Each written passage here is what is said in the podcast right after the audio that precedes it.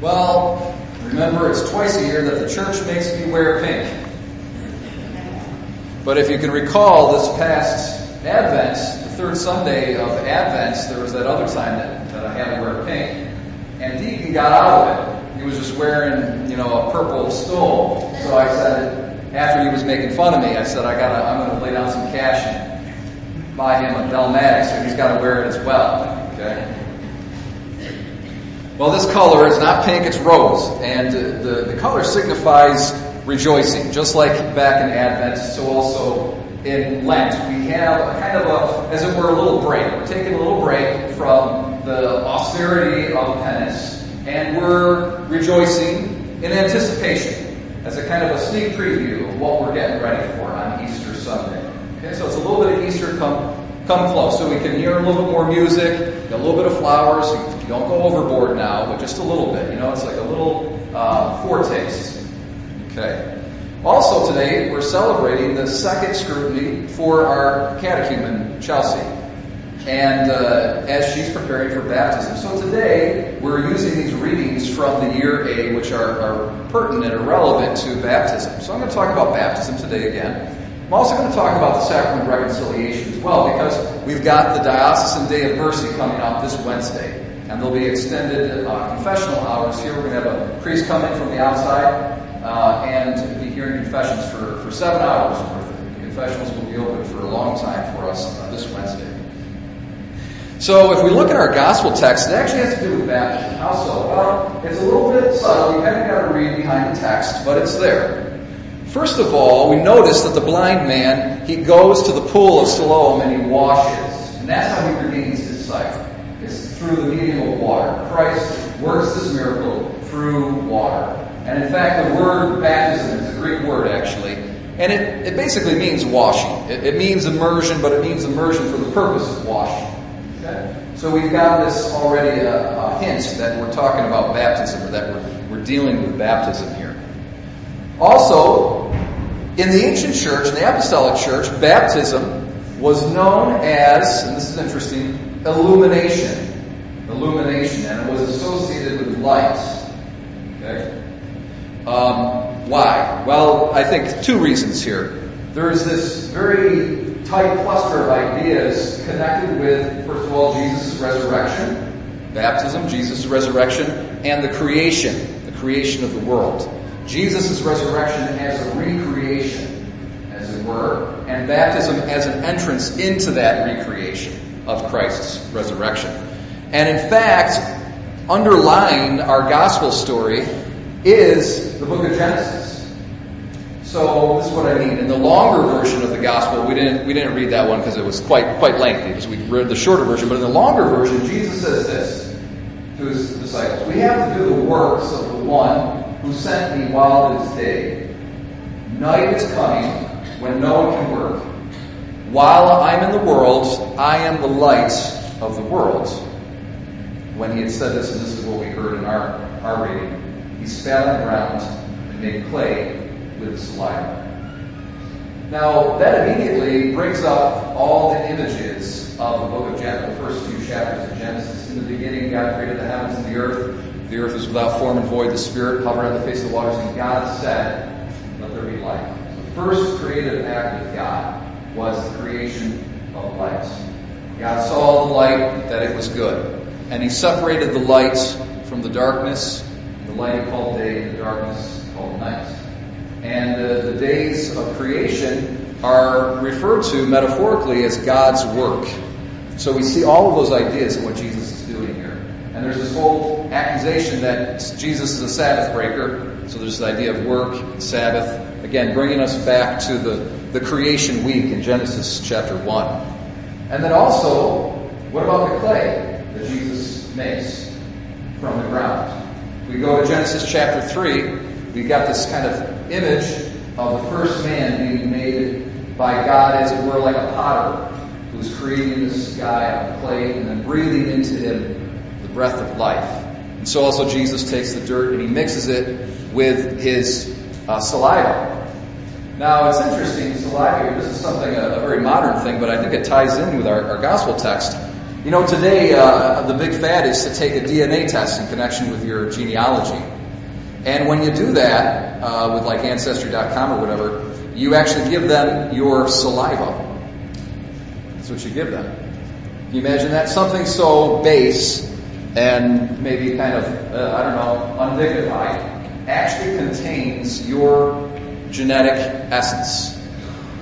So it is, as it were, Jesus is, is, is mixing his spirit with this dirt and he's creating. Okay? And then that's where this miracle takes place. Now, also, baptism is referred to as, as illumination not only because it's connected with the creation story and the light and the resurrection and the light that's associated with the resurrection of Christ, but also and especially because baptism is a means by which the person being baptized receives faith. Receives faith. It's, it's kind of uh, paradoxical because someone might think, and there's some truth to this, of course, that faith is actually what brings you to the sacrament of baptism, which it, it, prepares you for it. And again, there's a way of, of saying that that's true. But the more important reality is that baptism actually is a conduit through which God gives to us faith. It's actually a means by which God opens our eyes so that we can see the world with the eyes of faith. And in fact, in the baptismal rite for infants, there's a part that the, the parents come before the priest, and the priest says to the parents, what, what do you want from the church? Now, there's one or two responses that they can choose from. They can say, We want baptism. They can say that. But the alternative request that they can make is faith. We want faith. Very interesting. So it's baptism that actually imparts faith, and thereby our eyes are opened and we can see the world through the lens of faith. My brothers and sisters, it's so important to live our lives with eyes of faith, to let go of the blindness of sin, and to see the world new through faith. The person who looks at the world through the eyes of faith sees things very, very differently. Okay? Um, he is able to view things from God's perspective. And he's able to take the limited temporal realities of his earthly experience and put them in context, the context of eternity. Boy, everything looks different when you view things from the perspective of eternity. Uh, the person who doesn't have the eyes of faith, everything becomes reduced to me and mine, you versus us. Um, uh, there's a lot of egoism, pride, greed, and this is how we calculate, how we judge, how we uh, estimate others, and how we how we build our emotional life. It's just through these kind of earthly sort of calculations. What's in it for me and and mine? But from the perspective of faith, you see everything in its true light, and you're able to kind of relativize everything in a healthy manner. And uh, that insult the person gave you, well, you know, it's not that big of a deal. Okay? Um, guy, he sold you a lemon. Well, you know, you go and talk to him and say, hey, you know, what'd you do here? You sold me a lemon. Okay? But, you know, if he refuses to, to make good on the bad deal, he, he broke with you, and uh, there's no other recourse that you can get, you know, you can let it go. You can forgive him, and you can relate to him in a, in a charitable and Christian manner and not have a kind of a prejudice and bias. You could say, you know, I feel bad for him that he's that attached to this car that he'd have to do something dishonest and to unload it from himself. Okay? So you can see things in their in their proper perspective, and you're not going to become attached to the things of, of the world, but you're going to be able to sail straight through to heaven, which is our destination. That's what the eyes of faith enable us to do. And unless we have those eyes, we're like the man in the story here. We're blind. We're blind. Now, another image that comes to my mind is, is uh, what it has to do with light is this. In the ancient um, Jewish religion in the days of Jesus, and still until this day for, for observant Orthodox Jews, what they do to get ready for the Passover is they remove all leaven out of their house. Okay, so leaven is the stuff that makes the bread rise, right? But in the Bible, it's a symbol of corruption and sin. And so what the, what the Jewish Jews do is they go and they remove all the leaven from their house. And in fact, they to do that they, they use this passage from the Bible. It's very interesting. It's in Zephaniah, an Old Testament prophet, and he says this. God says to the prophet, I'm going to go and I'm going to search Jerusalem with lamps.